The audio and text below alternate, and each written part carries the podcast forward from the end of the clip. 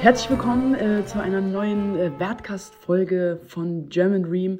Heute zusammen mit dem Ali Yildirim von der Federt äh, Unwert Bildungsstiftung, Bildungsinitiative besser gesagt, ist ja wie bei German Dream. Und Ali, bitte unter, unterbrich mich, wenn ich was Falsches sage über dich, aber lass mich dich kurz vorstellen. Ähm, ja, dein Name Ali in, Hauna, in Hanau aufgewachsen und geboren, glaube ich auch, ne?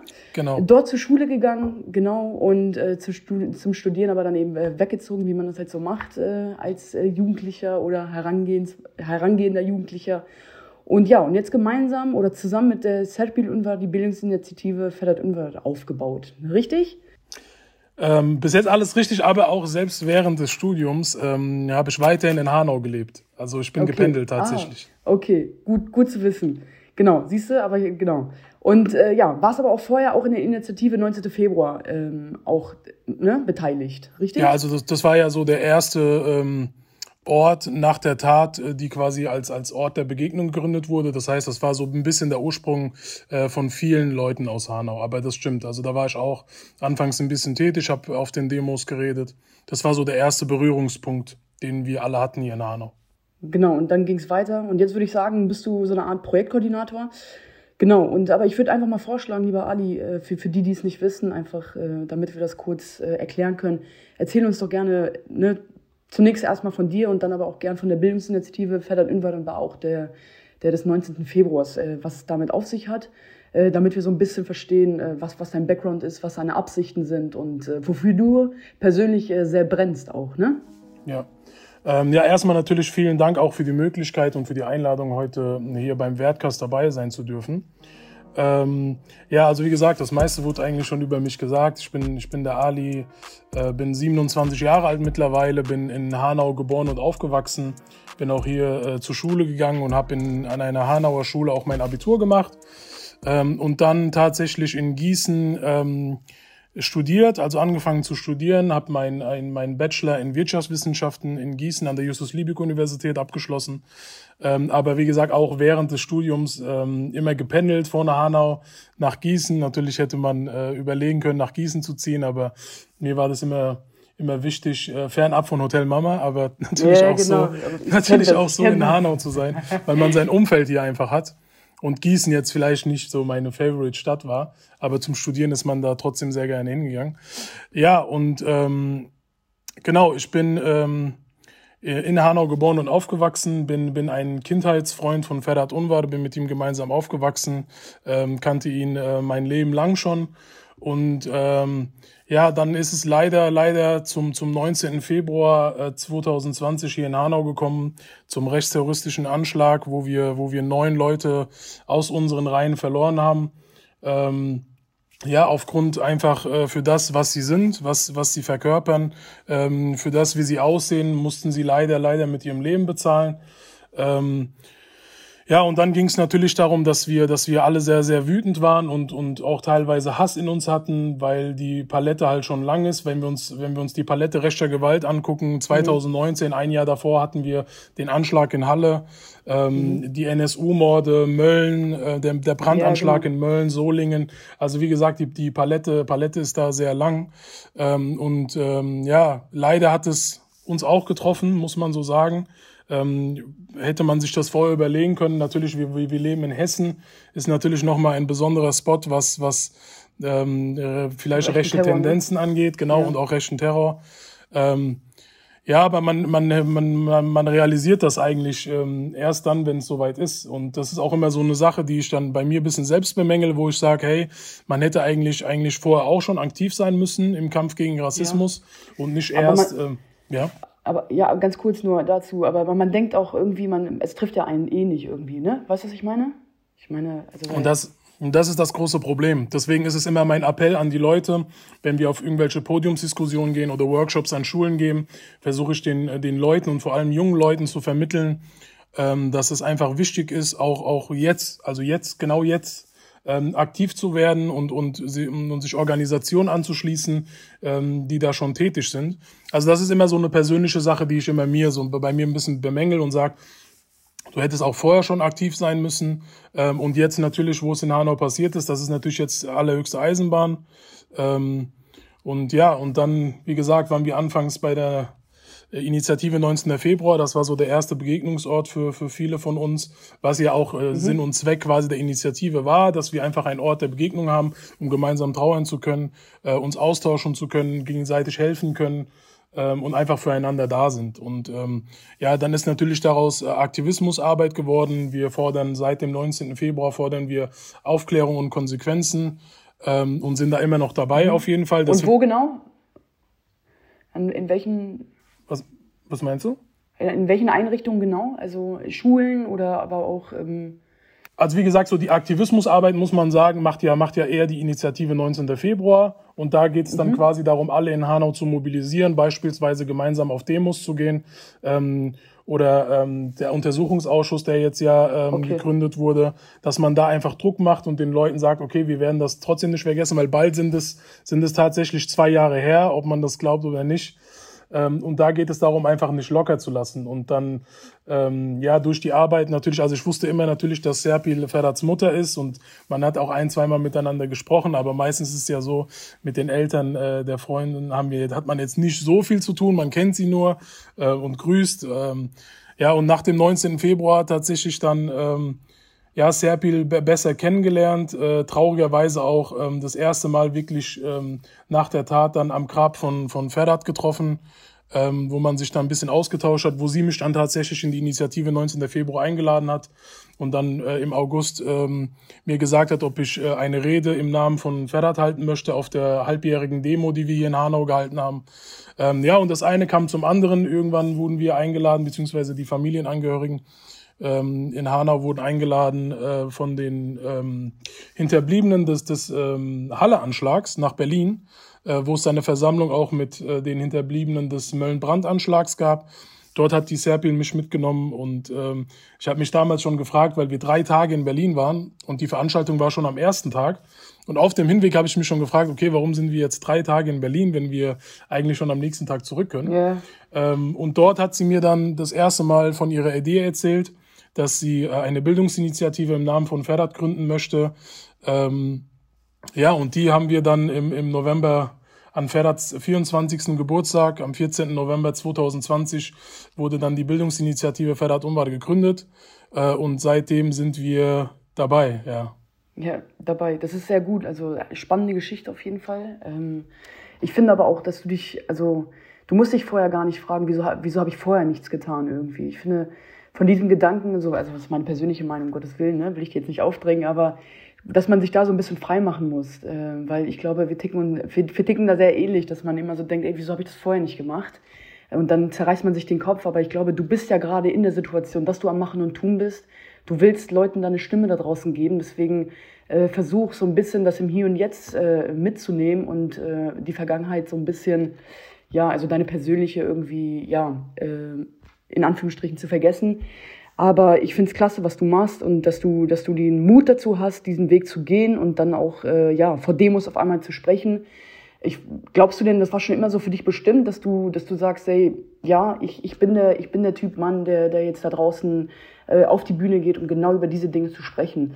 Und äh, vor allem auch in Hanau. Ich meine, ich lebe hier in Berlin. Ey, Berlin ist eine, ist eine Metropole, eine große Stadt hier ist so viel Halligalli, ich kann mir gar nicht vorstellen, wie es in Hanau ist. Also, aber erzähl uns doch mal so, in Hanau, wie ist die Lage da so? Also, was, was, was ist da so? Was geht da ab? Ja, also wie gesagt, Hanau ist äh, für uns natürlich immer eine Multikulti-Stadt, ist für uns alle, für, für, die jungen Leute hier auch immer ähm, unsere Heimat gewesen. Ne? Also, also auch nach wie vor, das muss man sagen. Ähm, und ähm, ja, man hat natürlich, man war vorher immer Politik interessiert und man hat sich natürlich ähm, da in diverse Themen sehr reingefuchst also vor dem 19. Februar. Und der 19. Februar hat natürlich was, was politisches Engagement fernab von, von Parteiwahlen, ja, einfach zu den, zu den Wahlen zu gehen und ein Kreuz abzugeben. Ähm, äh, damit ist es halt nicht getan. Und ähm, das ist, glaube ich, das, was die, was, was die jungen Leute, vor allem hier in Hanau, nach dem 19. Februar ein bisschen begriffen haben, weil viele halt einfach wütend sind. Ähm, und, und deswegen, also wenn man jetzt überlegt und sich die Frage stellt, okay, hätte ich, hätte ich mir das vor, äh, vorstellen können, ähm, die Arbeit, die ich jetzt mache, zu machen. Äh, das Interesse ist natürlich immer da gewesen und man hat vielleicht von, von, von ein oder anderen Leuten aus seinem Umfeld gesagt bekommen, ey, komm, du musst der neue Oberbürgermeister in Hanau werden. Also so Sachen, ne? Das, das gab, das hat man so ein paar Mal gesagt bekommen natürlich. Ähm, der nächste Schritt ist Präsident, ne? Ja, das gucken wir mal, ob äh, jemand dann mit, mit Migrationshintergrund, ob wir das noch erleben. Ähm, das will ja, ich mir ja. auf jeden Fall wünschen. Ähm, oder, oder einfach eine, eine, eine, eine schwarze Person auch. Ne? Also in, in Amerika hatten wir das natürlich gehabt mit, mit Barack Obama. Und ähm, ja, würde mich auf jeden Fall freuen, wenn wir dann auch irgendwann so weit sind, dass wir dann in hohen, hohen, sehr hohen politischen Ämtern ähm, ja, dann auch ja, BIPOX haben. Das wäre natürlich die beste, die beste Vorstellung. Das, das ist das Ziel. Ich glaube, darauf arbeiten viele auf jeden Fall hin. Ich meine, jetzt nach Trump hat uns ja Amerika gezeigt, dass ja auch Vizepräsidentin eine schwarze Frau sein kann. Also wir sind auf einem guten genau. Weg, dass man so ein bisschen Hoffnung schürt. Weißt genau, das ist halt ein sehr guter Weg, ja. Und da, da hoffen wir, dass es dann halt immer so weitergeht. Ähm, weil dieses Land halt ähm, ja bunt durchmischt ist und, und, und dann muss das halt auch in, in hohen politischen Ämtern, vor allem in, in Themen, also wenn wir zum Beispiel über Rassismus reden, ähm, dann ist es halt mir, also während der Arbeit ist es mir natürlich wichtig, dass dann auch, auch Leute reden, die die Erfahrungen selbst gemacht haben, ja. Ähm, genau, also Betroffene quasi auch. Genau, ne? da muss man halt ein bisschen auf die betroffene Perspektive achten. Ähm, und ja, das ist ja dann, deswegen ist ja auch, glaube ich, die Arbeit, die wir machen als, als Bildungsinitiative auch, auch so eine Einzigartigkeit, weil wir halt, äh, das Herz der Bildungsinitiative besteht halt aus der Familie ähm, von Ferhat Umwar oder von FreundInnen. Äh, und das ist auch, glaube ich, so, äh, so eine, eine, ja, eine Einzigartigkeit der Bildungsinitiative. Aber wie gesagt, nach Hanau, äh, sehr viele junge Leute hier waren, waren sehr wütend auf jeden Fall. Also auch ich. Ähm, ich hatte viel, mhm. viel Hass in mir ähm, weil man es einfach nicht realisieren konnte. Okay, es hat jetzt unsere Stadt getroffen, es hat unsere Freunde, unsere Brüder getroffen und einfach Leute aus aus unserem Umfeld. Ja, also Hanau ist halt ist so eine Stadt. Wir sind, wir haben über 100.000 Einwohner, aber trotzdem ist es halt für uns immer noch so, ein so ein ja nicht ein Dorf wirklich, aber man kennt die Leute. Ja, also vom Sehen. Ähm, man weiß, wer gehört zu Hanau. Man grüßt sich Das schon, ist es, ne? genau. genau. Und wenn man dann sieht, okay, es wurden Leute einfach aus unseren Reihen gerissen, dann ist man natürlich wütend und ähm, Damals äh, hat man vielleicht das Gefühl gehabt, die ein oder anderen ähm, sind natürlich erstmal in eine gewisse Anti-Haltung gekommen, vor allem gegenüber Behörden, ähm, was ja dann auch verständlich ist, wenn man guckt, was in Hanau allein in der Tatnacht alles falsch gemacht wurde und jetzt auch im Nachhinein. Ähm, und ja, viele von uns waren, waren natürlich voller Hass und, und selbst ich hatte dann manchmal so das Gefühl gehabt, ähm, dass ich gesagt habe, die einzige Genugtuung, die, die, ich jetzt, die ich jetzt bekommen könnte, wäre auf irgendwelche Demos zu gehen und um mich mit Skinheads zu schlagen. Ja, so eine sehr, sehr kindliche Vorstellung, aber das ist halt das, was, was dann in dir ist und wo du denkst, okay, irgendwas muss jetzt raus. Und wie lasse ich das raus? Ja, wo man denkt, das ist die einzige Lösung, ne? So, ne? Ja, und Aber was, was meinst du denn, was meinst du denn, äh, dass so viel falsch gemacht wurde? Also, ja, also wenn wir uns, um es zu konkretisieren. genau, wenn wir uns jetzt alleine die Tatnacht angucken, ähm, was da äh, teilweise auch für, für Informationen rausgegeben wurden. Der Notausgang, der verschlossen war, ähm, wo jeder in Hanau-Kesselstadt, im Stadtteil Kesselstadt, jede junge Person wusste das, dass es da eine Absprache zwischen, zwischen ähm, dem Betreiber der Arena Bar und ähm, der Polizei gab, weil die Polizei gerne immer wieder mal ähm, mit Mannschaftsbussen irgendwelche Razzien dort gemacht haben, wo sie dann plötzlich eingestürmt sind und gehofft haben, bei dem einen oder anderen illegale Substanzen zu finden. Und ähm, natürlich äh, wurde da äh, nahezu nie was gefunden. Ähm, und äh, das hat die Polizei verärgert oder ähm, äh, keine Ahnung. Und dann deswegen gab es da eine Absprache mit dem, mit dem Betreiber der Arena Bar, dass man den Notausgang verschließt, damit da zumindest keiner rausrennen kann, wenn die Polizei kommt. Ähm, und das hat dann dazu geführt natürlich, dass die Leute, die dann in der Arena Bahn an, in der Tatnacht ähm, wo, selber wussten, also die sind ja nicht mal nach hinten gelaufen, weil die wussten, der Notausgang ist zu. Äh, und und ähm, ja, das ist äh, ein, ein Riesenproblem. Und äh, wenn wir jetzt uns angucken, was äh, vor kurzem gemacht wurde, vor kurzem wurde der, ähm, das Verfahren eingestellt wegen dem Notausgang. Ähm, und da muss man sich dann natürlich fragen, okay, was läuft hier in diesem, in diesem Land falsch, wenn, wenn Notausgänge nach Polizeiabsprache verschlossen werden und dann was wäre gewesen, wenn dieser Notausgang äh, nicht verschlossen wäre? Ja? Dann wären, ja. hätte, hätte Hamza mhm. wahrscheinlich überlebt, dann hätte Said Nessa wahrscheinlich überlebt. Und das, das sind halt die, die Sachen. Oder wie mit den, mit den Opfern und Hinterbliebenen umgegangen wurde. Ja, Die Polizei kommt hierher und macht nach der Tat ähm, allen Familien eine Gefährdenansprache, weil gesagt wird, ja, der, der äh, Vater des Täters ist jetzt wieder zu Hause, weil er war ja irgendwie in psychiatrischer Behandlung, so wie, also so viel kriegt man halt leider nicht mit, aber das sind die Infos, die wir haben. Äh, und der ist jetzt wieder zurück und wehe, einer von euch hat Rachegelüste oder hat irgendwas vor. Ähm, und das ist es, ja. wenn du den Familien eine Gefährdenansprache machst, aber ähm, dem Vater des Täters Polizeischutz gewährst, dann läuft auf jeden Fall was gewaltig falsch in diesem Land. Ähm, ja, oder auch wie mit, mit, den, mit, mit den Verletzten umgegangen wurde. Man hat, äh, man hat äh, Peter beispielsweise, ähm, einer der Überlebenden, hat man ähm, zu Fuß äh, zur Polizeistation in Hanau geschickt, um seine Aussage machen zu können. Ähm, und dann nach so einer Tat, also er hat seine Freunde sterben sehen. Und ähm, mhm ja, das oder wie, wie mit, mit Etris umgegangen wurde. Man hat ihn teilweise als Schutzschild benutzt, weil man gedacht hat, weil irgendeiner irgendwie wohl dort geschrien hat, ja, der Täter ist wieder da, der ist wieder zurück. Ähm, und dann hatten, haben sich alle Rettungskräfte hinter Etris, einem Verletzten, der Schusswunden hat, äh, ver, versteckt. Ähm, ja, das sind halt die Dinge, die, die falsch gemacht wurden. Und die Konsequenz daraus ist natürlich äh, keine Konsequenz. Es gibt tatsächlich noch keine wirklichen Konsequenzen. Die Poli der Polizeipräsident hier in Hanau redet immer noch von exzellenter Polizeiarbeit. Ähm, und wenn das exzellente Polizeiarbeit ist, dann, ähm, dann muss man sich einiges fragen. Ja, auf jeden Fall, da bin ich ganz bei dir. Also ich meine, ich habe nur das eine oder andere natürlich nur gelesen. Ich, äh, ich bin in dieser Stadt nicht groß geworden, keine Berührungspunkte mit, muss ich ehrlich, ehrlicherweise zugeben.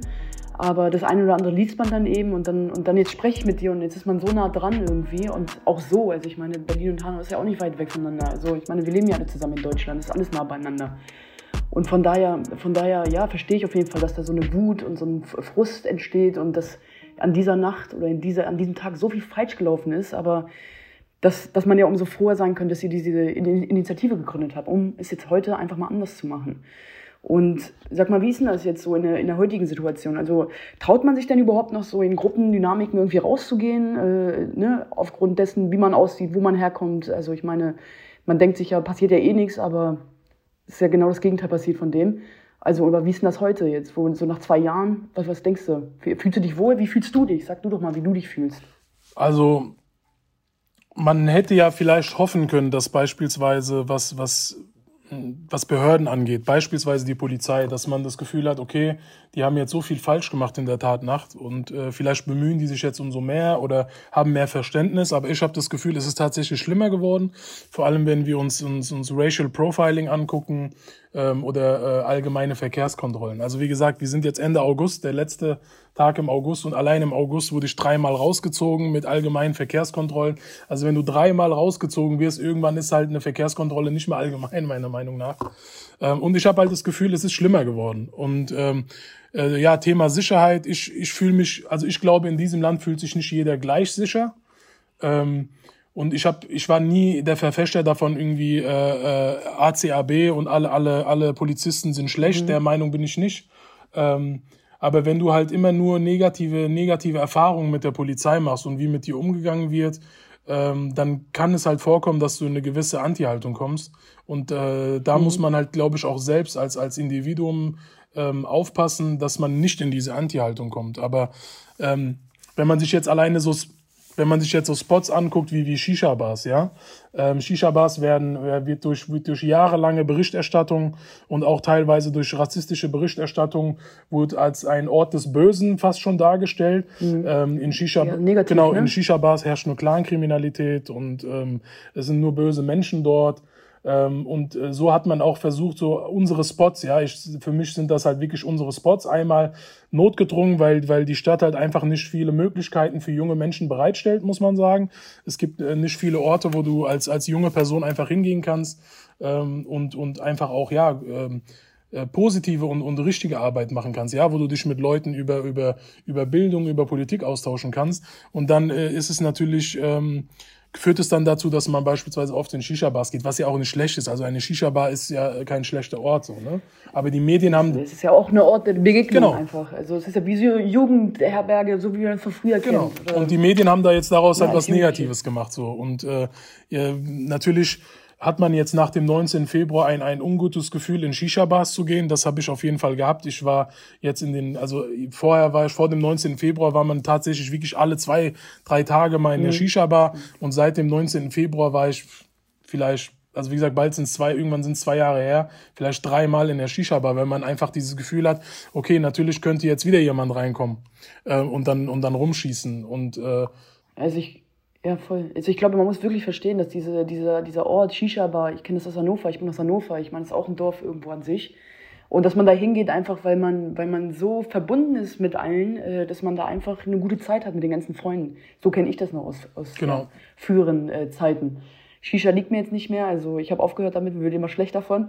Aber äh, so kenne ich das aus meiner Jugend noch. Also und ich glaube, das verstehen viele immer ganz falsch. Also dass man das jetzt einfach nochmal klar ausdrückt. Ja, und auch jede Aber- junge Person geht ja in Shisha-Bars heutzutage. Also du hast ja je, weißt du, ähm, An jeder Ecke ist eine Genau. Shisha-Bar. Also ja, das ist es halt. voll. Genau, und deswegen, also ich glaube, ne, es ist wirklich ein Ort der Begegnung irgendwo, dass ich das so ein bisschen gleichstellen kann, wie, wie mit so, ja, so, wo man so als Jugendliche überall so war, in diesen ganzen Jugendhäusern und so. Weil zu Hause konnte man ja nicht spielen. Also ich konnte zu Hause nicht spielen, weil wir hatten keine Spielzeuge. Da musste ich irgendwo anders hin. Aber ähm, ja, also wie, also, also wie fühlst du dich denn jetzt momentan? Also hast du noch das Gefühl, dass du so rausgehst oder kannst du noch Spaß haben? Also wie fühlst du dich? Also wie gesagt, tatsächlich ist ähm, aktuell so das, das Primäre, worauf ich mich äh, konzentriere, ähm, sind, ist sind tatsächlich ähm, ist die Bildungsinitiative. Also ich ähm, jede freie Minute, die ich habe, ähm, äh, verbringe ich in der Bildungsinitiative und ähm, versuche auch meine gesamte Zeit hier reinzustecken. Ähm, ja, weil es einfach, wie gesagt, wenn wir jetzt halt auch davon reden, okay, man hatte nach der Tat einen äh, Hass in sich gehabt oder war wütend. Ähm, und deswegen bin ich, bin ich auch Serpil Unvar, unserer Gründerin, sehr, sehr, sehr dankbar. Für mich auch ein, ein Riesenvorbild, ähm, weil sie uns einfach diese Möglichkeit gegeben hat, okay, ihr seid jetzt alle wütend, ich bin auch wütend, ich habe auch Hass in mir, aber wir nehmen jetzt die, diese Wut und, und, und machen was Positives oder Konstruktives draus. Äh, Und damit hat sie sehr, sehr vielen jungen Leuten hier in, in Hanau geholfen und auch aus der Umgebung. Einfach, dass man die Leute eingesammelt hat und gesagt hat, ey, ähm, von der Politik kommt nicht viel. Ähm, und äh, eigentlich müssten wir jetzt die Zeit haben, trauern zu können. Ähm, aber es wird halt nicht viel unternommen. Und deswegen nehmen wir das jetzt selbst in die Hand ähm, und, und, und äh, machen das mit der Bildungsinitiative, ähm, weil unsere Hauptarbeit besteht ja darin, ähm, auf junge Leute äh, zuzugehen. Genau, und wir, unsere Hauptarbeit sind ja die Workshops an Schulen. Wir gehen, wir gehen an Schulen, um vor Schulklassen ähm, ähm, Workshops zu halten, zu äh, zum alles rund um das Thema äh, Rassismus, Antirassismus, Workshops äh, beispielsweise zu, zu rassistischem Sprachgebrauch, zu äh, Bericht, rassistischer Berichterstattung in Medien, Workshops zum 19. Februar, einfach weil wir der Meinung sind, Bildung ist äh, der beste Weg, um, um für Veränderungen sorgen zu können, weil du halt direkt mit jungen Leuten zu tun hast und im besten Fall ähm, ja rechtes oder äh, ja konservatives Gedankengut einfach ähm, im Keim ersticken zu lassen. Ähm, und das ist, glaube ich, auch, ja, das machen wir halt immer zu zweit. Wir sind, wir sind immer eine Bildungsreferentin und ein Demokratietrainer oder eine Demokratietrainerin. Das sind meistens dann äh, junge Personen aus, aus unseren Reihen, äh, in den meisten Fällen Freund, äh, Freunde oder Freundinnen von Ferhat Umwar. Wir haben bei der Bildungsstätte Anne Frank hier in Frankfurt unsere Ausbildung zum Demokratietrainer absolviert. Äh, Im Februar gab es äh, die erste Gruppe, da haben wir die ersten acht von uns hingeschickt. Da war ich auch dabei, war einer von den ersten acht, die ähm, da teilgenommen haben, wo wir über sechs Tage, das waren drei Wochenenden, jeweils Samstag, Sonntag, äh, ein 30-stündiges äh, Seminar insgesamt absolviert haben, um zu gucken, okay, was gehört bei einem Workshop dazu, worauf muss ich achten. Ähm, ja, das haben wir gemacht. Jetzt vor kurzem haben wir die zweite Gruppe hingeschickt, die nächsten sechs Leute, die jetzt auch ihr Zertifikat bekommen haben. Und das ist dann halt so auch eine Einzigartigkeit der Bildungsinitiative Ferhat Umwar, weil wir äh, in Schulklassen gehen und dann auch immer eine junge Person haben, die quasi in diesem Peer-to-Peer-Prinzip von jungen Leuten zu jungen Leuten sprechen können. Genau, es ist einfach Augenhöhe Genau, auch einfach. weil ne? du halt auch von vom vielleicht vom vom äh, also wenn wir jetzt uns Genau. mit Lehrern unterhalten hier in Hanau, die haben uns dann oft gesagt, ja, ähm, wir wollen da auf jeden Fall auch was machen, aber wir haben halt nicht diesen Bezug zu den jungen Leuten, vor allem weil wir auch beispielsweise in Social Media nicht unterwegs sind. Ähm, oder weil wir einfach die, die, äh, das Jugendjargon nicht äh, verstehen, wirklich, ja, die Jugendsprache. Ähm, und da sind wir, glaube ich, ähm, ja, gut aufgestellt, weil wir immer eine junge Person da haben, die einmal von jungen Leuten zu jungen Leuten sprechen kann, aber auch von, von eigenen Erfahrungen berichten kann. Ja, also die meisten von uns haben die Absolut. Schule erst vor kurzem abgeschlossen. Und wir wissen genau, okay, was sind die Themen, die die jungen Leute vor allem in der Institution Schule bedrücken. Und ähm, da kann man, glaube ich, äh, ja einen Ansatz geben. Und wie gesagt, ähm, das, was wir aktuell machen, die meisten von uns haben natürlich nebenbei ein bisschen was zu tun. Äh, wie, viele von uns sind nebenbei noch am Studieren. Ehren- Ehrenamt. Ne? Also wie gesagt, alles ehrenamtlich, genau. ja, Viele von uns ähm, sind nebenbei am Studieren, machen eine Ausbildung etc. Und jede einzelne freie Minute fernab von, von diesen Sachen wird tatsächlich in die Bildungsinitiative gesteckt, weil wir halt alle mit dem Herzen dabei sind. Und das ist das, was, glaube ich, so primär bei uns gerade alle an der Tagesordnung ist. Was aber auch, also wie gesagt, wir kriegen oft die Frage gestellt, ja, wie schafft ihr das eigentlich? Und es ist doch so viel Arbeit und ihr habt doch noch ein Privatleben, ist das nicht zu viel Druck? Ähm, ist es aber, die Arbeit hier ist für uns alle auch ein bisschen ein Heilungsprozess für viele von uns, weil wir halt einfach gemeinsam sind. Wir wissen, wir machen eine gute Sache, eine gute Sache für dieses Land. Ähm, und ähm, ja, das hilft uns auch einfach gemeinsam zu trauern, uns gemeinsam auszutauschen und äh, dann natürlich aus einer negativen Sache was Positives zu machen. Ja, ist ein, ist ein guter Punkt auf jeden Fall, dass man etwas aus etwas Negativen eine positive Sache macht und dass man diese Begegnung schafft. Ich glaube, ich habe mir immer gewünscht als Schülerin, dass es mal äh, außer Mathe, Physik, Chemie, Deutsch mal was anderes äh, erzählt wird, weil ich das wichtig finde, dass man einfach über die Themen äh, da draußen redet, über die gesellschaftsrelevanten Themen. Und ähm, ich meine, wir hatten ja auch schon das Vergnügen, zusammen mit German Dream und äh, der Federt Invert äh, Stiftung äh, einen Workshop zusammen zu machen. Und ich glaube, dass uns dahingehend ja noch ganz viel verbindet und dass wir da auf jeden Fall noch mal einen gemeinsamen Weg haben in der Zukunft. Ali, ich will mich Fall. auf jeden Fall bei dir bedanken. Danke für, dein, für deinen Input. Danke für deine positive Sichtweise auf die Dinge was du daraus machst und du kannst dir echt auf die Schulter klopfen und auch alle anderen. Ich glaube, ihr habt da eine große Familie gegründet irgendwo. Ähm, nicht nur, ne, es gibt nicht nur Mama und Papa da draußen, sondern es gibt noch so viel mehr, mit dem man irgendwie so eine, so eine Zweitfamilie gründen kann.